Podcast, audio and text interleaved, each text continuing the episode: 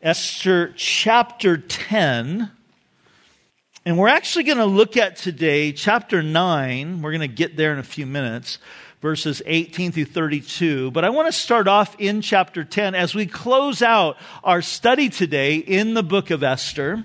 Um, so it's been a, a wonderful couple of uh, months that we've been going verse by verse through this, and uh, this will be our final study in the book. So, chapter 10 if you would follow along as I read, beginning in verse 1, it says, And King Ahasuerus imposed tribute on the land and on the islands of the sea and now all the acts of his power and his might, and the account of the greatness of Mordecai to which the king advanced him, are they not written in the books of the chronicles of the kings of Media and Persia? For Mordecai the Jew was second to King Ahasuerus, and was great among the Jews, and well received by the multitude of his brethren, seeking the good of his people, and speaking peace to all of his countrymen. Let's pray together. Father, we thank you today. On this Father's Day, we thank you, Lord, that you are the most amazing Father of all. We thank you, God, for your faithfulness in our lives. We thank you, Lord, for the gift of giving us your son Jesus to die on the cross and pay the price for our sins so that we could know you and live in relationship with you. And I pray today, God, that as your word goes forth, that we would be encouraged, that we would be challenged. I pray for all the dads here in the room and those watching online that God, you would speak to us today and that you would move and work in this time that we have together. And we ask this in Jesus' name. Amen. As the book of Esther closes, it closes with a tribute to this man, Mordecai. And we have seen in our study of the book of Esther that though this book bears her name, Esther, it is much, if not more, about this man, Mordecai, who is in many ways um, a, a real hero in this story. And I want you to notice what we're told about Mordecai and his legacy here in chapter 10. We're told that, that he advanced to second in command over all of Persia. We're told that he was great among the Jews, that he was well received in the multitude of his brethren. He sought the good of his people, and he spoke peace to his countrymen. I think that right there is a great legacy.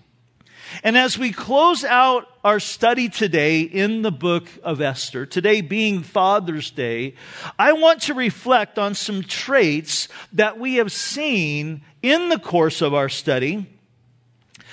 Some traits that we see in Mordecai that really point to the good and godly father that he was. You know, it was Billy Graham who said this A good father is one of the most unsung, unpraised, unnoticed, and yet one of the most valuable assets in our society. And I think that is very, very true. Man, our society, our church needs good, strong, godly men leading families. And I want us to notice today five traits that we see here in Mordecai, that we've seen really throughout the story, that I just want to draw to your attention today. And, and you know, I realize that there are some of you here that uh, your story is you, you don't have a dad in your life. Father's Day is maybe a hard day for you because of that. And I just want to remind you that the best dad of all, the one who loves perfectly, is our Heavenly Father. And some of the things we're going to see in Mordecai definitely are traits that we see in God. And I also want to just say this as a disclaimer because some of you, uh, dads, maybe are, as we go through some of these traits, you're going to just be feeling like, well, I didn't do that, and I didn't do that, and I didn't do that. And I just want to encourage you in this it's never too late to start and that you know we we can be not only fathers to our our own kids but sometimes our kids get older and our kids are now adults and you know we can be that influence on somebody else so i think there's something here that all of us can glean from even the ladies so five things we want to see here in Mordecai. The first is this, is that Mordecai didn't run from responsibility. Mordecai is introduced to us here in the story of Esther in chapter 2.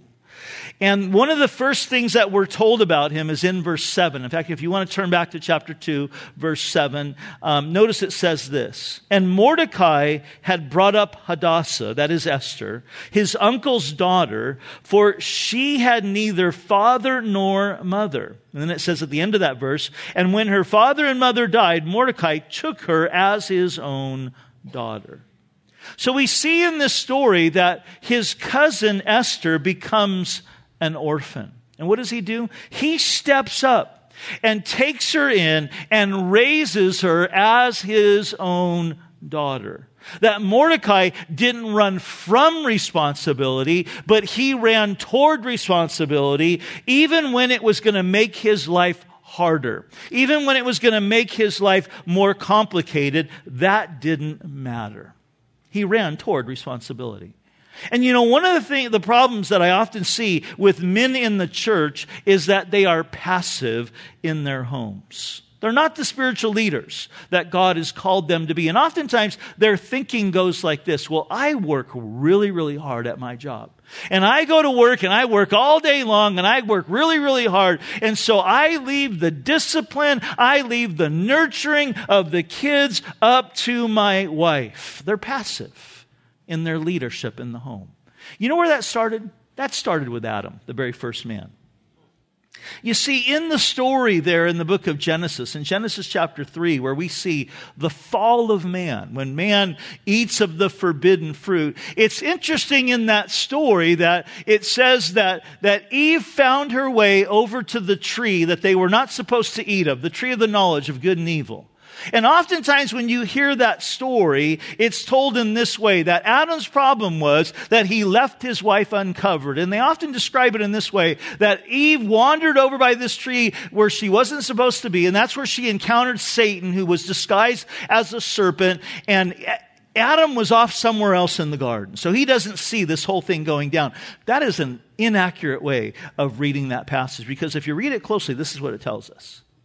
It tells us that when Eve was tempted, that she took of that forbidden fruit and she ate it. And then the next thing it says, and she gave it to her husband who was with her. And so the picture the Bible paints is that Adam was right there watching this whole thing go down and he didn't do anything. He was passive. And that is one of the problems that I often see in men is that they are passive in their leadership. And when men are passive, their families suffer. But when Christian men grab a hold of their God given role to be servant leaders in their home, their families flourish. This was a study that was done by Focus on the Family. They reported that if a child is the first person in a family to become a Christian, there's a 3.5 probability that the rest of the 3.5% probability that the rest of the family will become Christians. If the mother is the first one in the family to become a Christian, there's a 17% chance that the rest of the family will become followers of Jesus. But if the father is the first person in the family to become a Christian, there's a 93% chance that the rest of the family will follow him into the faith. Dads, we can't be passive. We are called to be servant leaders in our home. And God our Father was not passive either. When, when He saw us in that place where we were lost in our sin, what did He do? The Bible says that God was in Christ reconciling the world to Himself. That He came to our rescue. So the first thing we see about Mordecai is he didn't run from responsibility. The second thing we see is that Mordecai gave wise counsel. When Esther was forced into this beauty pageant that we saw in our study weeks ago, Remember, Mordecai told her to not let anyone know that she was Jewish. Now, it wasn't because he was ashamed of his Jewish heritage, because in the very next chapter, we see him making a strong stand where he's not going to bow down to this wicked man, Haman. And the very reason he gives for not bowing down is he says, because I am Jewish. But for Esther, He didn't want her being in a place where she would subject herself to unnecessary persecution or unwanted attention. And so it wasn't important in that moment for her to let other people know that she was of Jewish descent. So he gave her wise counsel, and that's what dads do. Dads give wise counsel. When I was a freshman in college, I went to college on a baseball scholarship at Vanguard University. And it was during my freshman season that one day, one of the guys that I was going to school with asked me what was going on at my church that night. And I told him, I said, well, normally, it was a Wednesday night. I said, normally I go to the, the youth group. I'm helping out as, you know, one of the high school adult leaders. And he says, ah, I don't want to go to a high school group. What else is there? And I said, well, there's this thing they call the believers meeting. And the believers' meeting was a, a big afterglow. It was a time of worship, a time of waiting on the Lord. It was a time where the gifts of the Holy Spirit um, were, were exercised. And I had never, ever been to that meeting at the church. So he goes, Hey, that sounds interesting. Let's go to that. And so we went. There was about 800 people there that night. We were sitting in the center section on the left hand side toward the back, and the lights were all down low, and the worship was going on. And about midway through, the pastor who, who led that meeting, his name was Chuck Mateer, he didn't know me. I went to Calvary Chapel, Costa Mesa church at that time was 15,000 people or so. So it was easy to not know, you know, the, the pastors. And so he gets up and he says, There's a young man here tonight sitting in the back on the left hand side. He's having what the Bible describes as a word of knowledge, a spiritual gift. Young man here sitting in the back on the left hand side who's really involved in athletics. Now, when he said that, I, I started looking around for guys in that section that looked like they were athletic guys, you know? And then he says, You play baseball or softball, something like that. And then he goes, I want you to stand up. Now, I knew all of a sudden as I was sitting there that he was talking about me. I had a warm sensation that came over my body in that moment that I had never felt before and I haven't felt since. It was like God was just intensely grabbing me out of this crowd of 800 people and so he says, I want you to stand up. And, and I'm, I'm sitting there hoping somebody's going to stand up. And no one is. And he's just waiting. Like, I'm going to wait, you know? And now I'm thinking, like, what is he going to say? I know I need to stand up. I'm thinking he's going to tell everybody I'm involved in some sin. I wasn't, but, you know, I'm thinking that's what he's going to say, you know? So I literally, I stood up like this got out of the pew. I grabbed the pew in front of me. I was hunched over like this, just like, please be nice, you know? And he says, God wants you to consider giving up playing ball and start getting into the word more because he's calling you into the ministry. Rocked my world. After that evening, and in the coming weeks, I had several different people that had spoken to my life um, after that that just was confirmation that this was what God was doing in calling me into a new direction. My direction, my, my plan was I wanted to go to college, have a good college career, and possibly play professional baseball. Or if that didn't work, I wanted to be a college uh, coach. So I thought, I'm right on course for my plan. But now all of a sudden, God had something new in mind. And, but I had a dilemma. I'm on a scholarship at this school. What am I supposed to do? So I went to my dad for some wise counsel. And I said, Dad, I don't know what to do. I, I, you know, it's obviously God's calling me, you know, into the ministry. I'm not sure what that means yet, but, you know, He's calling me in ministry. But what do I do? I'm on a scholarship. Do I play the rest of the season or do I quit now? What do I do? And my dad gave me, he spoke these wise words. He said, All I can tell you is that you're not going to be happy until you're doing what God has called you to do. And I thought, that makes total sense. I quit the next day. I went in and told my coach and said, hey, this is what's going on. And I got to quit. I got to give up my scholarship. Now, here's what's interesting 38 years later, February 2020, my dad is in the hospital for the third time. It's about two weeks before he's going to go home and, and be with Jesus. And, and as he was in the hospital, one, one day as he was there, we, we had, he and I, just a private moment together. No one else was around. And we had this private conversation. In the midst of this conversation, we were talking about that moment and those words that, that God had spoke through him to me. And he tells me this. He said, you know what? I knew that that was the right thing to tell you, but it wasn't what I wanted to tell you. Because he says, I really thought you could have made it. I thought you could have went to the pros, you know? And it blew my mind that for 38 years, he never ever told me that. That he really didn't want to tell me to go do what God was telling me to do. But he did. And I thought, you know what? What a wonderful testimony. And that's really the testimony of a godly dad. Listen, is they tell you what you need to hear, not what you want to hear. They tell you the truth. I love what Solomon writes in Psalm 127. That psalm was written by King Solomon. In verse 3 and 4, he said this Behold, children are a heritage from the Lord. The fruit of the womb is a reward. Like arrows in the hand of a warrior, so are the children of one's youth. And what Solomon is telling us there in verse 4 is that not only do our children need to be loved, but they also need to be aimed. And Solomon writes that our children are like arrows in the hands of a warrior, and arrows are only valuable if they are aimed in the right direction. Now get this. Aiming is not the arrow's job.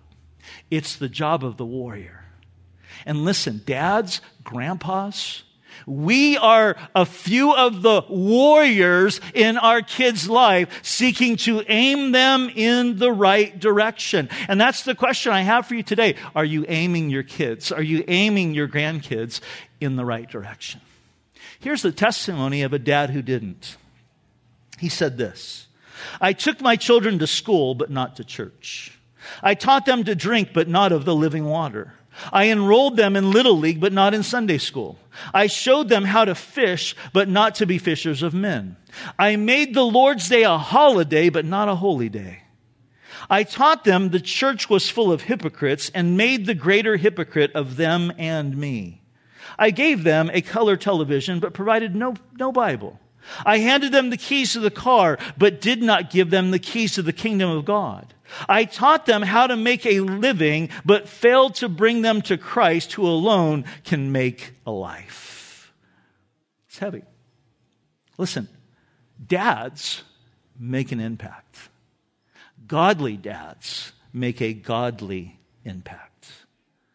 And one of the things that we're called to do that we see that Mordecai did is to give wise counsel to our kids, to our grandkids, to tell them not what they need to hear, excuse me, to tell them what they need to hear, not what they want to hear. Now, I love the idea of fathers being friends with their kids. My dad, before I met Denise, was my best friend. After I met Denise, he was my second best friend. But before we are friends, we need to be fathers. We are fathers first and friends second, and we need to realize that. So, fathers, give wise counsel. Mordecai give, gave wise counsel. Number three, Mordecai knew that there were times when all he could do was pray. When Esther was in that contest, Mordecai was helpless to do anything for her. When she was in that contest, when she was forced to be in this pageant to pick the next queen, there was nothing he could do to help her. He couldn't protect her. And we saw in chapter two where Mordecai is outside of the quarters where the women were being kept. And every day he goes there and he's pacing back and forth, hoping to get some type of word from somebody in that house of how Esther was doing. But, but I want to venture to say he wasn't wasn't just pacing, he was also praying. And guys, listen. There are times in a dad's life where all you can do is pray. Listen, men, you guys with, with younger kids, listen to this. You, there's going to be times in your life when you're suddenly no longer going to be the voice that your child listens to. You're no longer going to be able to be the counselor. You're not going to be able to be the hero, but you can pray. There's going to be those times when your child goes off to school and you can't be that helicopter parent that you would like to be, but you can pray. There's going to be those times when they go off to college and they are going to experience peer pressure like they've never experienced before. And they're going to experience professors who have an agenda and you can't go to school with them. You can't go off to college with them, but you can pray. And there's going to be those times when they have their first job and they have that dis- difficult boss who doesn't treat them the way that they should be treated. And as much as you would like to give that boss a piece of your mind, as much as you'd like to be waiting at his car after work or, or meet him in a dark alley, you know, you can't do that. But you can pray. And then there's going to be those times. And I think this is especially true for all the dads here with daughters. When you're going to give your daughter away to be married to somebody. And she's going to go off, and you're hoping and you're praying that she's going to be loved and protected by that man. But you can't go home with her. You can't be in that house. You don't know what's happening behind closed doors. But you can pray. Listen, guys, the greatest thing that we can do for our kids is to pray for them to bring them before the Father. But listen, listen, listen. If you are not being that man of prayer now, while they're in the home, chances are you're not going to be that man of prayer when they leave the home. It starts now, guys. The best thing that you can do is pray for your kids. I love what Kent Evans of Manhood Journey just said. He, he said, being a, a father who prays isn't the same thing as being a praying father. A father who prays takes actions. A praying father builds godly character. He's in a constant and authentic exchange with a real and present God. Dads who pray kind of respond. They take action. Oh, I got to pray. There's something crisis going on. Praying fathers. They're building a character in them, in their own hearts, and in their kids. And I would love nothing more than to see men in this fellowship, guys bonding together and praying for their kids. Getting together once a week and just say, hey, let's get together, you know, 20 minutes, 30 minutes. It doesn't have to be really, really long. If you can't meet in person, maybe doing it over Zoom and saying, let's pray together. Let's commit ourselves to pray for our kids. It's one of the most powerful things that we can do, men. The fourth thing we see in Mordecai is that Mordecai knew how to help his daughter see the big picture. He knew how to inspire her. Remember when she's put in that place? Now she's the queen. And this edict gets put forth by this guy Haman that all of the Jews, all three million of them throughout the whole province of Persia, all 127 provinces are going to be annihilated in 11 months on this day. And remember what Mordecai did? He sends message to his daughter Esther and says, you have been put in this position for such a time as this. Mordecai saw clearly what Esther didn't see at first. He saw why she was there. He saw the big picture. Now, listen, guys, in order for you and I to be men who are seeing the big, or help our kids see the big picture, we need to be clued into the big picture ourselves. We need to have the mind of Christ. What's the big picture? We talked about this on Wednesday night in our Colossians study. Colossians chapter 1, verse 16 tells us this that all things were created through him and for him. Guys, that's the big picture. All things were created. You and I, our kids, they were created by God and for God. And dads, this is one of the best things that we can teach our kids is that they were made by God and for God. In other words, they exist We teach them. We, we, we train them. We work into their minds the understanding that they were made by God and for God, that they were made and they exist to bring God pleasure. They were created for His glory. That's the big picture. And you know what happens when a child grabs a hold of that reality? When that understanding becomes clear to them, school for them at any level becomes their mission field. And when they get older and they get their first job, that job is not their identity, it is their calling. It becomes their sphere of influence, the place where they understand God has placed me here for a reason and a purpose, that they understand that it's now their opportunity to make a mark in this world for the kingdom of God. You know, we read in the book of Genesis that when God made the first uh, man and woman, created the first marriage there with Adam and Eve, that he gave to Adam and Eve a mission.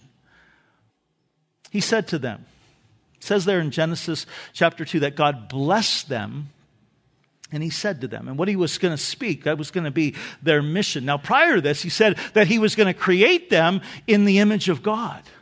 And that's also part of the big picture is understanding and realizing that, that all of us, we are, have been created in the image of God. It's helping our kids understand that they have been created in the image of God. And so they are called to be image bearers of Jesus in this world.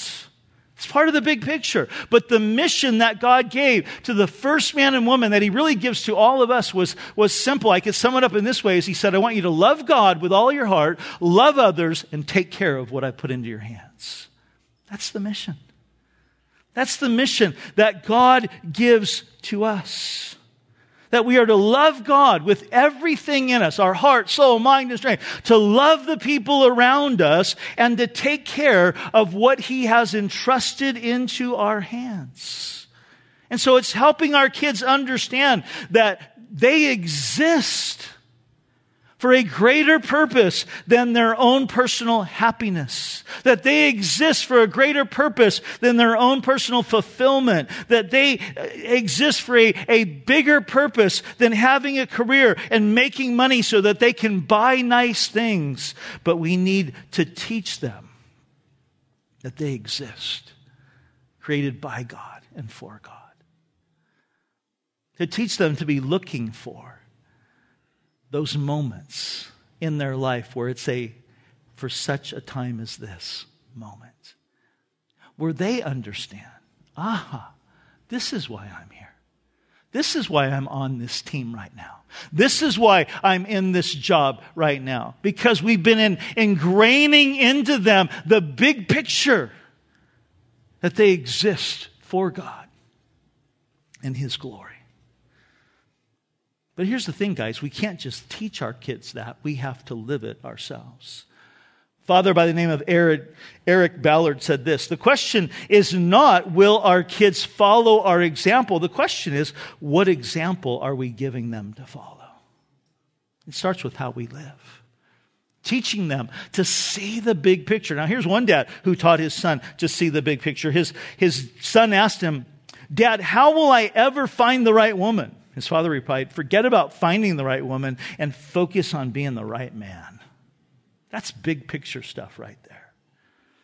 So, fathers help their kids see the big picture. Here's the fifth and final thing that we want to note today is that Mordecai helped the people of Israel remember what was important. He, re- he taught them to remember the faithfulness of God. We see in chapter 9 beginning there in verse 18, that Mordecai really takes a role of being a father to the entire nation. And this is one of the things, guys, that we also need to teach our kids is how faithful and trustworthy our Heavenly Father is. Because the truth of the matter is, all of us who are dads, we're going to fail our kids. We won't live up to the standard. We're going to break a promise. But our Heavenly Father never does. And so I love how we're going to see here that Mordecai teaches his, the people of Israel this import, the importance of remembering. Now, the context, if you were with us last week, was this. The day finally came Eleven months went by, and the day finally came for this edict of Haman to be set forth when all the Jews were to be annihilated throughout the kingdom. But remember, last week we saw that the king gave Mordecai permission to write a new edict that said that on the 13th of the month of Adar, which is March, and the 14th of that month, that the Jewish people were able to, they, they were given the right to defend themselves against any anyone who would seek to harm them. And we saw last week what happened that three million Jews throughout all the provinces of Persia were spared, and a relatively small number of anti Semitic Persians were killed by the Jews who defended themselves. And in chapter 9, verse 18 through verse 32, it reveals how Mordecai instructed the Jews to institute this holiday where they would always remember this event. Let's read beginning there in verse 18 of chapter 9. It says, But the Jews who were in Shushan, assembled together on the 13th day, as well as on the 14th and the 15th of the month. And they rested and made a day of feasting and gladness. And therefore the Jews of the villages who dwelt in the unwalled house celebrated the 14th day of the month of Adar with gladness and feasting as a holiday and for sending presents to one another. Verse 20.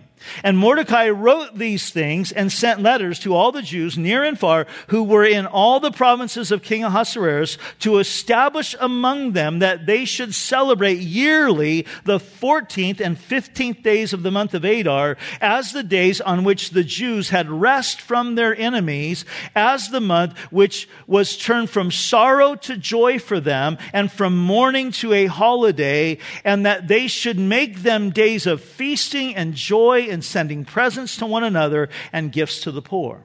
And so the Jews accepted the custom which they had begun as Mordecai had written to them. And because Haman, the son of Hammedatha, the Agagite, the enemy of of all the Jews had plotted against the Jews to annihilate them and had cast pur, that is the lot, to consume them and destroy them. But when Esther came before the king, he commanded by letter that this wicked plot which Haman had devised against the Jews should return on his own head and that he and his son should be hanged on the gallows. And so they called these days Purim after the name Pur. And therefore, because of all the words of this letter that they had seen concerning this manner and what had happened to them, the Jews established and imposed it upon themselves and their descendants and all who would join them that without fail they should celebrate these two days every year according to the written instructions and according to the prescribed time that these days should be remembered and kept throughout every generation in every family in every province in every city and that these days of Purim should not fail to be observed among the Jews, and that this, the memory of them should not perish among their descendants. Verse 29. Then Queen Esther, the daughter of Abihail, with Mordecai the Jew, wrote with full authority to confirm the second letter about Purim. And Mordecai sent letters to all the Jews to the 127 provinces of the kingdom of Ahasuerus with words of peace and truth to confirm these days of Purim at the appointed time, as Mordecai the Jew and Queen Esther had prescribed for them, and as they had decreed for themselves and their descendants concerning matters of their fasting and lamenting. So the decree of Esther confirmed the, these matters of Purim and it was written into the book. So here's what happens. Mordecai and Esther wrote that these days of remembrance would be instituted into the Jewish culture forever. That they would never forget, that they would always remember. And did you know that the Jews today, every year, many of them still celebrate the Feast of Purim. They remember. And it's interesting. The word remember appears 240 times in the Bible. It's one of the things that is very, very important to God is that his people would remember his faithfulness. That his people would remember his word. That's why in, as you go through the Old Testament, you see in all these different times where God moved on behalf of his people and did a miracle like at the Passover with rescuing the people out of their slavery in Egypt. And after every single one of these rescue moments, so these moments where God's faithfulness is seen amongst his people, that he would have them institute a festival or a feast day to help them remember what he had done. That every single year that they would celebrate and remember the faithfulness of God. And we see in other times, like when the children of Israel crossed the Jordan River. And after they made it to the other side, where God had parted uh, the, the rivers of the Jordan at, when it was at flood season, and they were able to walk over, the Bible says, on dry ground, that when they got to the other side, God said, I want you to build a monument. I want you to stack these rocks, 12 of them, one for each of the tribes of the children of Israel. And here's why. When your kids come walking along and they see this pile of rocks, this monument that they'll ask, why is that there? And you can tell them about what I did. You can tell them about my faithfulness. Over and over again, God says, I want you to remember. Why does He do that? Because He knows how prone we are to forget, right? Now, it's interesting. Today, the Jews begin this celebration of Purim with a fast on the 13th day of the month, commemorating the date on which Haman's evil decree was issued. They go into the synagogue on that day. They hear the reading of the book of Esther in its entirety. And whenever the name of Haman is mentioned, they cry out. They say, may he be accursed. May, may his name perish. And little children, as they go into the synagogue on that day, they bring a rattle with them called the Geger and they use it to make noise. Every single time that Haman's name is mentioned, they rattle their rattle. And if they don't have a rattle, the little kids will hiss like a snake. Because Haman to them was a snake like man. On the morning of the 14th day of the month, the Jews again go into the synagogue where the story of Esther is read again in its entirety and the congregation engages in prayer. They also read the story of Moses and the Amalekites in Exodus chapter 17 and tying together, you know, those two stories because Haman was an Amalekite trying to destroy the people of Israel. And then the people go home to this festive holiday meal with gifts and special foods. And they, the celebrating continues on into the next day. And they also send gifts of food um, to the poor and the needy so that everyone can rejoice together. And so we see here Mordecai, who's acting in, in this role like a, a father to the entire nation, is, is encouraging them, reminding them that every single year we need to remember the faithfulness of God. And that's really the role of the dad in the family. That we're called, guys, to help our kids remember that God is faithful. It's interesting when God gave instructions to the people of Israel for teaching and training of children. It was very, very clear to the Jewish nation that those instructions were first and foremost given to the dads, to the fathers that it was their responsibility. In fact, in the Talmud, in the Kedushin 29a, according to that text, a father is obligated to circumcise his son, redeem his son if he is the firstborn, teach him Torah, and to find him a wife, and to teach him a trade. It's very, very clear in their culture. Fathers, you train. It's your job it's your primary responsibility to train your kids. And mom helps you in that. We see this in Proverbs chapter 4 verse 1. The Lord says, Hear my children, the instruction of a father, and give attention to know understanding.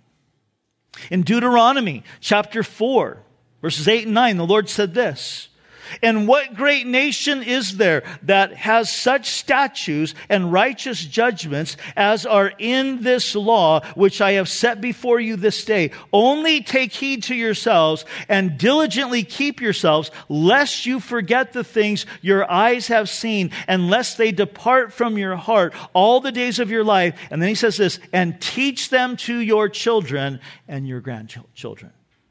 And they understood that that was primarily an exhortation that God was given first and foremost to the men, to the dads. And so it's good for us, guys, to kind of step back and ask ourselves what, what are we teaching our kids? What are we modeling for our kids? One dad, this is his humorous recollection of what he learned from his dad. He says, My dad taught me about prayer. He said, You'd better pray that stain comes out of the carpet.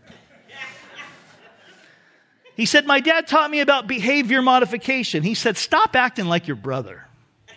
He said, My dad taught me about time travel. He says, If you don't straighten up, I'm going to knock you into the middle of next week. He said, My dad taught me about logic because I said so. That's why. Right? We've heard that one. He says, My dad taught me about the weather. He says, It looks like a tornado swept through this room. And he says, My dad taught me about the circle of life. He said, I brought you into this world and I can take you out of it. Guys, listen. We can do better than that. We can do a lot better than that. As we are called to instruct our kids. In Deuteronomy chapter 6 says this and these words which I command you today shall be in your heart. That's where it starts, guys. And you shall teach them diligently to your children and shall talk of them when you sit in your house, and when you walk by the way, and when you lie down, and when you rise up. You shall bind them as a sign on your hand, and they shall be on the frontlets between your eyes. The picture there is you shall memorize these things. They'll become a part of your life. And he says, and you shall write them on the doorpost of your house and on your gates. But I love that phrase when he says, You shall teach them when you're sitting, when you're walking. In other words, this is what God is saying. Listen, guys. God is saying, look for teaching moments all throughout the day. Unformalize it, in other words. Look for those teaching moments. It's throughout the day that, that you're going to look for those moments to speak into your child's life. My dad was so good at this. So good. He's in heaven now, but man, I miss him so much. And he was so great at teaching in. I learned so much from just observing him. Here's some things that I learned in observing my dad. He taught me what it means to be a man who loves God with all of his heart. My dad was so in love with Jesus so appreciative of everything that Jesus had done for him. And I saw that in the way he talked and the way that he lived. He taught me the importance of being a man of the word. Why? Because I'd see him reading his Bible all the time. I'd see him with his Bible open, just reading it, seeking God. He taught me that it was okay for a man to show emotion. Oftentimes, I'd see my dad, uh, whether it was at church or in those times when he was reading his Bible, that he'd be crying, just touched by God's love for him. It touched me. He taught me that it was better to give than to receive. My dad was one of the most generous men that I have ever met, one of the most selfless individuals that I know. He taught me about integrity, letting your yes be yes and your no be no. He was that kind of guy. He taught me about honor, standing in support for what you believe in as well as in those that you love. He taught me what it meant to be a hard worker and how to be resourceful and responsible. He was one of the most hardest working guys that I ever knew. But he also taught me the balance between family and work because my dad was always there. He was always available. He taught me how to persevere and never give up. He taught me about finances, how to not be in debt. He never was. And he taught me how to love my wife in the way that I saw him love and adore my mother. That's what I observed in watching my dad. And I'm so thankful for all those little conversations that we had just along the way, riding in the car, playing ball, taking a walk, whatever it was. Guys, listen to me. Especially you dads that have little ones. You only get one shot. You only get one. Make the most of it. My three kids, they're, they're adults now. They all have their own kids. I'm a, I'm a grandpa now, three times over.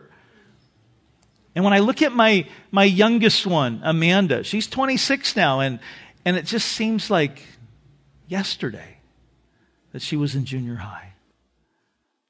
Guys, it happens so fast. Let's purpose in our hearts, men, to be dads who lead. Let's purpose in our hearts, with the help of God and His faithfulness and His Holy Spirit, to be men like Mordecai who run toward responsibility, not away from it, who give wise counsel, pointing our kids like they're arrows, pointing them in the right direction, and our grandkids. Let's be men of prayer. Let's be men that help our kids and our grandkids see the big picture that they were made by God and for God. And let's be men that help our kids remember the faithfulness of God. Because even when we are faithless, our God remains faithful. Amen? Can I get all the dads and grandpas? Can I get you guys to stand up right now? I want to pray for you guys. I want to remind you in the courtyard today, you have the world famous Manrito available to you uh, today. Probably won't be able to eat it in one helping, but you can take it home, have it for breakfast tomorrow. Um, it's the burrito to end all burritos. But I'll pray for you guys. Lord, I thank you so much for these men, these fathers, these grandpas. God, I thank you for just how much my heart and life is inspired by so many of them. As I watch them with their kids, as I watch them as they love their wives. Lord, I thank you for these men who are a part of this church. And God, I pray today that you would bless them, that you would empower them, Lord, I pray for, de- for, for them today that maybe in the, the areas where their heart has been stirred today, of the need to maybe step it up, God, that they wouldn't try to do that in their own strength, but that they would look to do that in yours. And God, I pray for myself and these men that you would help us, God, to remain faithful first to you and then to our families that we would be men that see the big picture, that we would live our lives in the reality that we know that we have been made by you and for you, that we exist for your pleasure, first and foremost. And Lord, I pray just blessing upon my brothers today. I thank you, God, for the men in this church. Be glorified, God, in our lives. In Jesus' name. Amen.